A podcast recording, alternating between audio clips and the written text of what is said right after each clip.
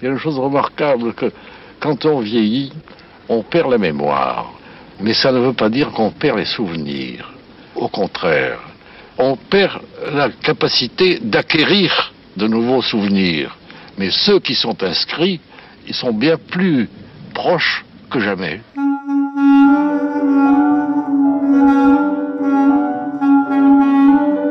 Le temps des secrets de Marcel Pagnol. Lu par Hervé Pierre. Choix des extraits et réalisation, Juliette Emane. Dans ces souvenirs, je ne dirai de moi ni mal ni bien. Ce n'est pas de moi que je parle, mais de l'enfant que je ne suis plus.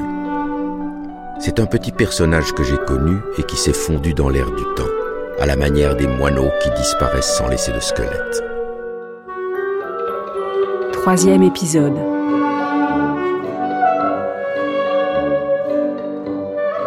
Je passais désormais toutes mes journées avec Isabelle et Lily ne revint plus à la maison.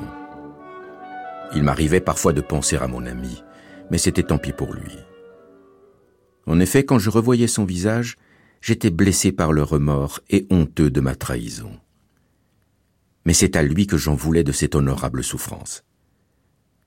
Je me disais, et parfois à haute voix, « Moi, je l'aime beaucoup et je suis son ami. » Mais un ami, ce n'est pas un esclave. Et puis pourquoi ne vient-il plus me voir ? Il est fâché parce que je ne fais pas son travail. Mais lui, est-ce qu'il m'aide à faire mes devoirs ? Après tout, je suis en vacances et j'ai bien le droit de voir qui je veux. Et quoiqu'il ne m'eût jamais rien demandé, je le trouvais trop exigeant et je lui reprochais le chagrin que lui causait sans doute mon absence. Mes journées étaient occupées par toutes sortes de divertissements et de jeux sur la grande terrasse ombreuse ou dans la pinède cigalière. Isabelle possédait un petit manège de chevaux de plomb mû par un mécanisme invisible enfermé dans une boîte.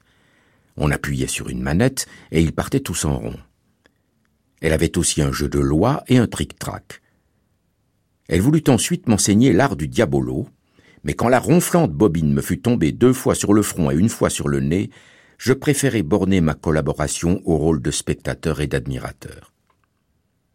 Mais ces jeux qui exigent des accessoires furent bientôt remplacés par un jeu qu'inventa Isabelle et qui sortait tout droit des poèmes de son père. C'était le jeu du chevalier de la reine. La reine, naturellement, c'était elle et le chevalier, c'était moi. Nous commençâmes par la fabrication de nos costumes, car comme toutes les filles, elle adorait se guignoliser. Avec un vieux rideau frangé d'or, elle se fit une robe à traîne, dont les trous furent masqués par des fleurs. Avec du carton revêtu du papier doré qui protégeait le chocolat meunier, je réussis une couronne vraiment princière. Pour le sceptre, il fut fait d'un long roseau, serré dans la spirale d'un ruban rouge, et terminé par un bouchon de carafe qui avait dû être taillé par un diamantaire, car il jetait des feux insoutenables. Enfin, un emprunt au rideau de perles de la porte nous fournit un collier à triple tour. Le costume du chevalier fut évidemment plus sommaire. Je dus me contenter d'un casque de pompier grandement embelli par un plumet qui avait été plumeau dans un ménage de poupées. Il fut complété par une cuirasse en zinc découpée dans les restes d'un arrosoir. Ces préparatifs qui durèrent 2 jours entiers furent délicieux et surtout le second jour. Nous étions assis dans la grande salle, en face l'un de l'autre, séparés par une petite table. La pièce était sombre, car une pluie fine tombait patiemment sur les acacias, et l'odeur de la terre mouillée entrait par la fenêtre ouverte. Isabelle cousait, attentive. Je collais du papier d'argent sur la lame d'un sabre de bois, et je la regardais de temps à autre. Elle était plus jolie que jamais, parce qu'elle ne faisait pas de mine. Ses tresses noires pendaient sur son ouvrage, le minuscule dé poussait la fine aiguille, parfois elle levait les yeux vers moi et souriait. Dans le silence humide et tiède, sous la lumière couleur d'étain, au chuchotement de la pluie, le battement confidentiel de la pendule fabriquait patiemment nos minutes communes, et je sentais profondément la douceur de nous taire ensemble. Le résultat de nos efforts fut une grande réussite. lorsque je la vis paraître, la couronne en tête, le sceptre en main, ceinturée de glands d'or et suivie d'une traîne écarlate, je fus ébloui et je crus vraiment à sa royauté. Je lui jurai aussitôt sur mon glaive obéissance et fidélité et je me déclarai prêt à mourir pour elle, ce qu'elle accepta sans façon. Les premiers ordres qu'elle me donna mirent à l'épreuve ma force et mon courage. Elle m'ordonna d'aller chercher un nid abandonné dans la plus haute fourche d'un acacia, garni d'épines acérées. Puis, elle laissa tomber une rose dans le puits des Bellons, qui avait bien 3 mètres de profondeur et où personne n'avait jamais vu d'eau, et m'autorisa à descendre dans ce gouffre pour y conquérir cette fleur. Un autre jour, elle me conduisit sur la route du village jusqu'à la ferme de Félix, dont les volets étaient toujours fermés, parce que Félix était maçon et ne rentrait pas avant le soir. Mais en son absence, ses richesses étaient gardées par un chien immense qui bondissait vers les passants en s'étranglant au bout d'une chaîne, dont l'épaisseur était fort heureusement proportionnée à la férocité de l'animal. La reine me déclara que si j'allais le caresser, je serais nommé capitaine des gardes du palais. Sans la moindre hésitation apparente, je m'avançai vers le fauve, en comptant sur le magnétisme bien connu du regard de l'homme d'une part, et d'autre part sur la solidité de la chaîne. Ma vue sembla surexciter l'animal. Je m'arrêtai, prudemment, au bord du demi-cercle qu'avaient tracé ses allées et venues. Du fond de la niche, il bondit, mais d'un élan si prodigieux que la boucle du collier céda. Isabelle poussa un cri de terreur. J'esquissai un bond en arrière. Trop tard. Les longues pattes agrippèrent mes épaules, je vis briller 4 canines, aussi grandes et aussi pointues que des breloques d'explorateurs. De toutes mes forces, je repoussai le dur poitrail, mais une longue langue douce me lécha furieusement le visage, tandis que la bête féroce poussait de longs gémissements. Isabelle avait pris la fuite. Elle revint en courant pendant que je rebouclais le collier du fauve. Elle me dit simplement, d'assez loin, « Chevalier, je suis contente de vous !» Il me sembla que c'était un peu froid. Mais le soir même, en racontant cet épisode à son père, elle affirma que j'avais terrassé la bête féroce. Ainsi passèrent une dizaine de journées si courtes que j'arrivais toujours en retard à la maison où je ne venais que pour manger. J'admirais, je respectais, j'adorais Isabelle. Et je n'avais même plus le moindre remords d'avoir abandonné Lily, car j'avais oublié son existence. J'avais trouvé dans l'herbe, sous la balançoire, un ruban de satin vert tombé des cheveux de la bien-aimée. Je possédais aussi un bouton de nacre de sa robe, un glaïeul qu'elle m'avait donné, une petite pomme sauvage où l'on voyait la marque de ses dents et la moitié d'un petit peigne. Chaque soir, je plaçais ces trésors sous mon oreiller. Puis, le ruban vert noué autour du cou, et serrant dans mon poing le fruit divinisé par sa morsure, je revivais, les yeux fermés, la miraculeuse journée, et je préparais les phrases qui lui diraient, demain peut-être, l'éternité de mon amour. Cependant, la reine ne tarda guère à abuser de son autorité. Elle commença par m'ordonner de porter sa traîne. Puis elle me fit remarquer que ce n'était pas là le travail d'un chevalier, et m'ayant montré une gravure coloriée sur laquelle la traîne royale était portée par 2 négrillons, elle me noircit le visage et les mains avec un bouchon brûlé. Il fallut ensuite l'éventer respectueusement avec le plumeau pendant qu'elle faisait semblant de dormir dans le hamac. Après quoi, pour me récompenser, elle me disait « Ouvre la bouche et ferme les yeux » et je devais croquer ce qu'elle déposait délicatement sur ma langue. Ce fut d'abord un berlingot, puis une cerise, puis un colimaçon. Heureux et fier de l'étonner, je me vautrais dans cette servitude, et je tremblais d'émotion lorsque, avant mon départ, elle nettoyait elle-même mon visage et mon cou avec un tampon de coton trempé d'eau de Cologne. Ma transformation soudaine n'avait évidemment pas échappé à la perspicacité de toute la famille. Mon père me regardait parfois avec un sourire amusé, et il arrivait à l'oncle Jules, lisant son journal après le déjeuner, de déplorer la recrudescence des drames passionnels et d'émettre des considérations un peu inquiétantes, quoique générales, sur la force des illusions qui aveuglent les amoureux. Mais on ne me posait pas de questions. Un après-midi, les exigences de la reine furent aussi nombreuses que variées. je fus le fidèle esclave noir porteur de traînes et d'éventails, puis danseur contorsionniste. Frappé par une flèche empoisonnée, j'agonisais horriblement aux pieds de ma maîtresse qui me disait des paroles de consolation et de regret. Je personnifiais ensuite le chien féroce qui court en aboyant l'écume aux babines autour du palais de sa maîtresse et j'en profitais pour lui lécher la main. Enfin, encouragée par mon adoration béate, elle finit par me mettre dans la bouche une sauterelle vivante que je croquais jusqu'au moment où je compris ce que c'était et je la rejetai dans une nausée. La reine voulut bien me pardonner de ne pas l'avoir avalée et me débarbouilla longuement à l'eau de Cologne, puis elle alla s'asseoir sur son trône, qui était le tabouret du piano, et m'accorda une audience. Alors, tandis que je me tenais au garde-à-vous, elle m'annonça une stupéfiante nouvelle. « Chevalier, je suis contente de votre vaillance et de votre fidélité à mes ordres. Vous avez triomphé des épreuves que j'ai dû vous imposer. Vous allez avoir votre récompense. » Elle me regardait dans les yeux d'un air pensif. « Une reine seule est toujours accablée par les soucis du royaume. J'ai donc décidé de vous associer à ma destinée. » Je n'osais pas comprendre. Elle poursuivit. « Notre mariage aura lieu demain, en présence de tous les princes chrétiens. » C'était une idée grandiose, et qui consacrait mon triomphe définitif. Je devins tout rouge de fierté, et je m'inclinai respectueusement. Elle me donna sa main à baiser, puis elle dit « Maintenant, retirez-vous, car je vois s'avancer un poète célèbre. Un poète est plus qu'un roi, et je dois aller le servir. » En effet, son père, Loïse de Montmajour, venait de paraître, chancelant, la bouche tordue et visiblement torturé par l'inspiration.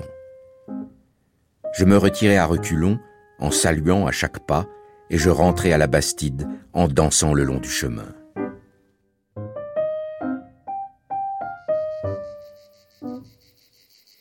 Les chasseurs venaient d'arriver. L'oncle, le verre en main, me regardait venir. « Oh oh, tu as l'air bien guilleret ce soir. »« Moi ? Comme d'habitude. » »« Est-ce que Lily est venue ? » ?»« Oui, » dit mon père. « Il est même venu d'assez bonne heure, et quand il a vu que tu n'étais pas là, il a emmené Paul avec lui. » Cette nouvelle était plaisante. Elle me délivrait de mes remords puisque Paul pouvait me remplacer. C'était même une petite trahison qui venait en déduction de la mienne, et je me sentis parfaitement justifié à mes propres yeux. Je m'installai dans une chaise longue pour grignoter une barre de chocolat. J'avais un livre ouvert sur mes genoux, et je faisais semblant de lire. En réalité, je pensais à ma chère Isabelle, et je considérais sa décision de m'épouser le lendemain comme une véritable déclaration d'amour. Je décidai qu'après la cérémonie, je lui proposerais de visiter notre royaume. Je l'entraînerais alors dans la Pinède, et là, sous prétexte de consacrer notre mariage, je la serrerais sur mon cœur et je l'embrasserais passionnément. Comme je préparais le dialogue qui devait amener ce geste audacieux, mais décisif, Paul et Lily parurent. Ils s'arrêtèrent à 50 pas. Sous le vieil amandier tordu, ils se concertèrent à voix basse, puis ils s'avancèrent, lentement, en se dandinant et en échangeant d'inexplicables grimaces. Leur attitude, je ne sais pourquoi, me parut inquiétante. « Eh bien, » leur dit mon père, « d'où venez-vous ?» Lily leva la main gauche et pointa en silence son index vers la maison invisible d'Isabelle. « Nous avons fait un petit tour là-bas, » dit Paul, « et nous nous sommes cachés, pour voir un peu ce que tu faisais avec cette fille. » « Eh bien, nous avons tout vu. Tout !» Je sentis aussitôt brûler mes joues, mais je ne dis pas un seul mot. Mon père, vivement intéressé, demanda « Et vous avez vu quoi ?» « Il s'amusait, » dit Lily évasif. « À quel jeu jouait-il ?» Lily, qui paraissait un peu gênée, répondit « Ma foi, je n'ai pas très bien compris. »« Mais moi, j'ai compris !» s'écria Paul. « La fille l'a tout barbouillé en nègre, et puis il tenait la queue de sa robe, et après, elle l'a fait courir à 4 pattes. » « En aboyant, » murmura Lily qui tenait toujours les yeux baissés. « Voilà un jeu assez surprenant, » dit l'oncle Jules. « Et qui ne ressemble à rien, » dit Joseph sur un ton catégorique. « Jamais de ma vie une fille ne m'a fait courir à 4 pattes. »« C'est un jeu que nous avons inventé, le jeu du chevalier de la reine. »« En général, » dit mon père, « les chevaliers ne courent pas à 4 pattes. »« Et ils n'aboient jamais, » dit l'oncle. Je vis bien qu'il n'était pas content. Je leur expliquais donc les règles du jeu en insistant sur l'élégance des sentiments chevaleresques et en disant que dans les vers du poète, ça se passait toujours comme ça. Mais Paul pointa vers moi un index accusateur. « Et la sauterelle ? La sauterelle, tu n'en parles pas ? Elle lui a fait fermer les yeux et puis ouvrir la bouche et puis elle lui a mis dedans une sauterelle. » « Vivante !» murmura Lily. « Et il l'a croquée !» s'écria Paul. « Oui, tu l'as croquée !» Furieux, je criai à mon tour. « Ce n'est pas vrai, je l'ai crachée, parfaitement je l'ai crachée !»« C'est la vérité, » dit Lily. « Ça, je l'ai vu. »« Craché ou croqué ?» dit brusquement mon père. « Je trouve ce genre de plaisanterie tout à fait idiot. Et il est parfaitement clair que cette fille te prend pour un imbécile. » Son déplaisir était visible, et je ne savais plus quelle attitude prendre lorsque j'entendis la voix de ma mère. « Si les filles te font manger des sauterelles maintenant, je me demande ce qu'elles te feront manger plus tard. » Je fus frappé au cœur parce qu'elle avait parlé le plus sérieusement du monde. Mais Lily vint à mon secours. Il s'écria tout à coup. « Nous avons tout juste le temps d'aller au piège. J'en ai tendu 3 douzaines au petit œil. » Je sautai sur l'occasion. « Allons-y vite !» Je m'élançai vers le chemin des collines et je courais si vite que Lily avait peine à me suivre. Je m'arrêtai, bientôt hors d'haleine, et je dus m'asseoir sur une pierre pour l'attendre. « Tu sais, » me dit-il, « moi je ne voulais pas parler, c'est Paul. J'ai bien vu, mais je trouve que ce n'est pas bien joli de se cacher comme des espions allemands pour voir ce que je fais. Moi, ce que je fais, ça ne vous regarde pas. »« Je sais bien, » dit Lily, « je sais bien. » »« Moi, je n'avais pas envie d'y aller. C'est Paul, tu comprends ? Ça lui faisait peine que tu quittes tout le monde pour cette fille. Et puis, ça l'a vexé de te voir faire l'imbécile pour le plaisir d'une idiote. Qu'est-ce qu'elle se croit, celle-là, pour te commander ? Elle te prend pour un chien ? » Je ne sus que répondre.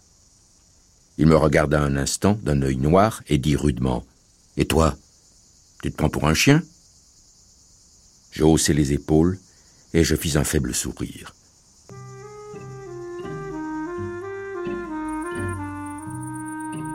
Le soir, sous la lampe tempête, je m'efforçais de prouver une parfaite tranquillité d'esprit en mangeant de grand appétit l'omelette au lard et les tomates farcies.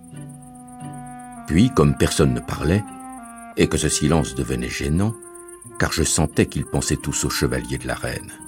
Je pris délibérément la parole et j'exposai, comme s'il se fût agi d'un problème vital, la différence de tempérament des 3 échos de Passe-Temps. Les regards pensifs de mon père, le sourire un peu narquois de l'oncle Jules, les clins d'yeux diaboliques de Paul ralentirent bientôt mon éloquence que je bâillonnais d'une grande bouchée de gâteau de riz. Alors Joseph prit la parole.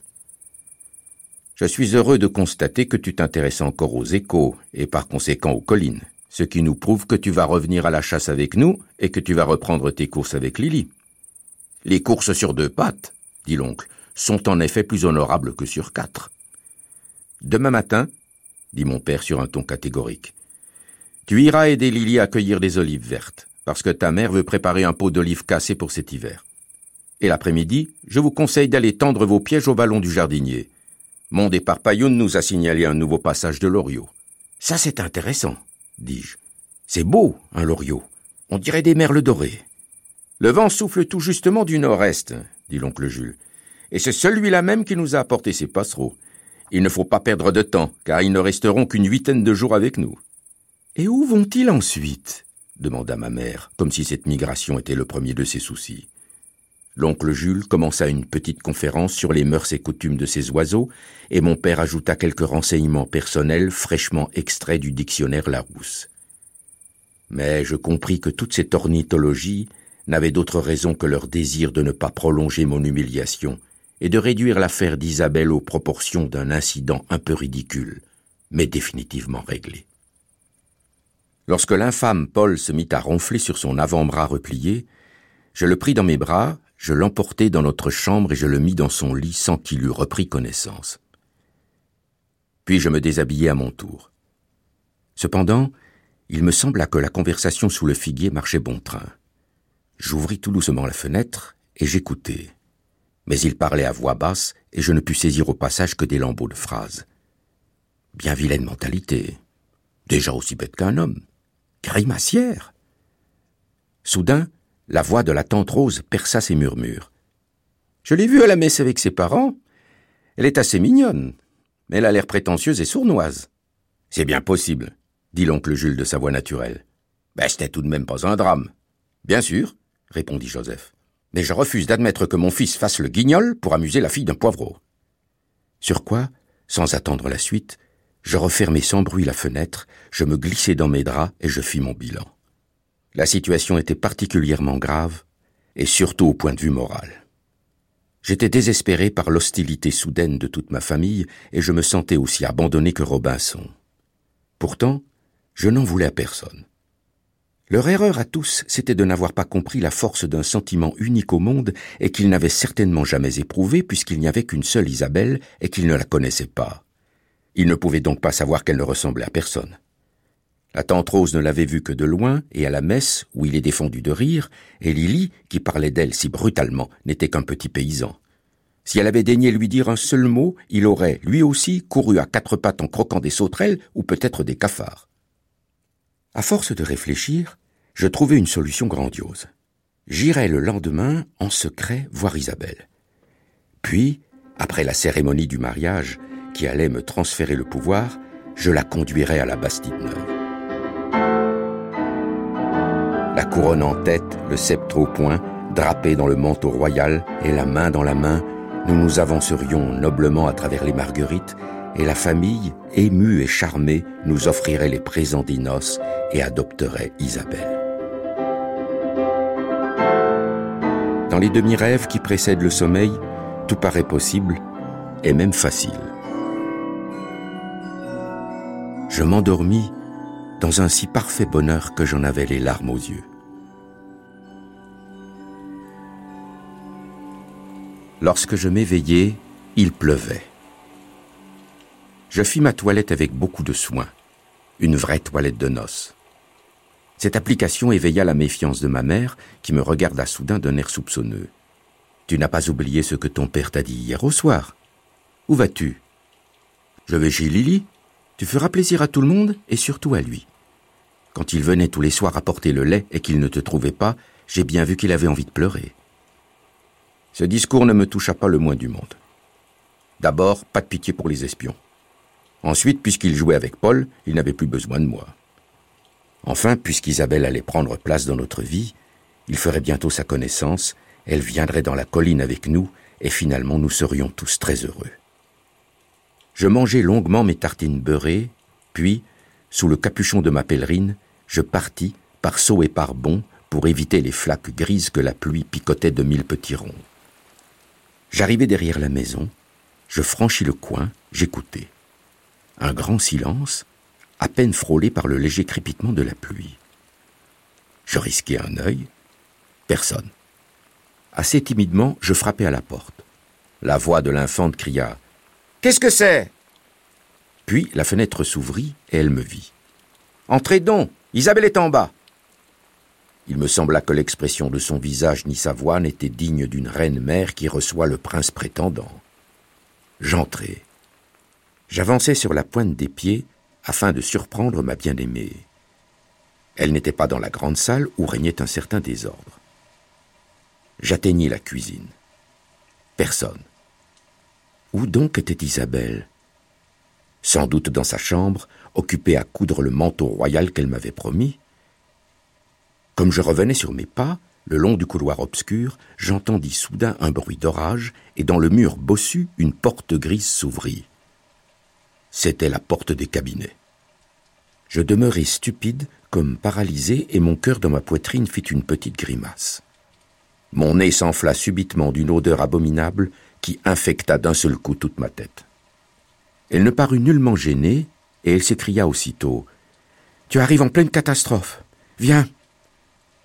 Elle partit vers la salle, et je la suivis, déjà désespérée. Tout en marchant, elle parlait.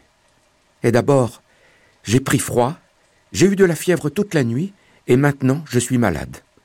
Enfin, ce n'est pas le plus grave, parce que ça m'est déjà arrivé. Mais le comble !» Elle ouvrit soudain des yeux inquiets et dit « Attends-moi, je vais revenir. » Hélas, je le savais déjà, le comble. Le comble, c'était que ma princesse, ma fée, avait tout bêtement la colique. J'étais vraiment très malheureux. Je m'approchais de la table où je voyais une petite pile de cahiers d'écoliers. Sur la couverture du premier, je lus « Lycée Montgrand, cahier de texte appartenant à Isabelle Cassignol, 5e A ». Ce nom était répété sur chaque cahier. Je me demandais qui était cette Isabelle lorsque je découvris une enveloppe adressée à M. Adolphe Cassignol, correcteur au Petit Marseillais, quai du Canal, Marseille. Je n'y comprenais plus rien. Isabelle entra en disant « Et maintenant, tu vas savoir le comble. Mon père s'est disputé avec le directeur du Petit Marseillais, qui est un imbécile et un jaloux, et il va dans un autre journal, où il aura une situation encore plus importante, mais il faudra qu'il reste à l'imprimerie jusqu'à minuit. Alors nous retournerons en ville cet après-midi. Une voiture viendra nous prendre vers 4 heures. Voilà la catastrophe. » Si cette nouvelle m'avait été annoncée la veille, j'aurais sans doute fondu en larmes. Mais il y avait un si grand désordre dans mes pensées que je répondis simplement « C'est bien dommage. C'est tout ce que ça te fait ? Je croyais que tu allais pleurer. » Je dis à mi-voix, car c'est à moi-même que je parlais, « Moi aussi. » »« Eh bien, moi, » dit-elle avec amertume, « moi, quand la voiture va venir, je sais que j'aurai du chagrin. » Elle était très pâle, les yeux battus, les traits tirés, et ses boucles noires s'étaient déroulées. Mais je n'avais pas encore atteint l'âge de la divine tendresse, et je fus simplement déçu. « En tout cas, je vais te jouer un morceau d'adieu. J'espère que ça te fera pleurer. » Elle y tenait beaucoup. Je me préparais donc à faire un petit effort vers le pathétique. Mais comme elle allait s'asseoir au piano, elle se figea et se précipita de nouveau dehors. Là-haut, on tirait des meubles criards. C'était Madame Cassignol qui faisait son ménage avant de partir. Et Loïse de Montmajour, c'était Adolphe Cassignol qui avait pris un faux nom comme les forçats évadés. Alors, je remarquai sur le marbre fendu de la cheminée une tasse ébréchée au fond de laquelle un sucre peu soluble avait laissé des reflets poisseux. Il manquait une aiguille à la pendule de corne. Le grand miroir vénitien reflétait des brumes jaunâtres, piquetées d'étoiles noires. Le précieux tapis de table n'était qu'une vaste loque, constellée d'accros chevelus, et la reine s'appelait Isabelle Cassignol. Je sentis que j'étais ruiné, et la chasse d'eau gronda de nouveau. Alors, je sautai par la fenêtre, et je pris la fuite sous la pluie.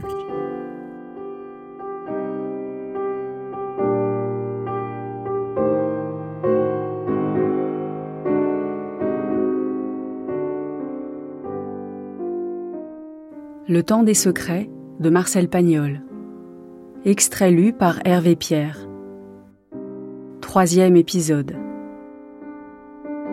Conseillère littéraire, Emmanuelle Chevrière. Prise de son, montage et mixage, Claire Levasseur, Antoine Viossa. Assistante à la réalisation, Claire Chénaud. Réalisation, Juliette Emane. Remerciements à Antoine Villiose, documentaliste musical. France Culture remercie L'Eau des Collines, édition de la Treille, et les éditions Grasset et Fasquelle.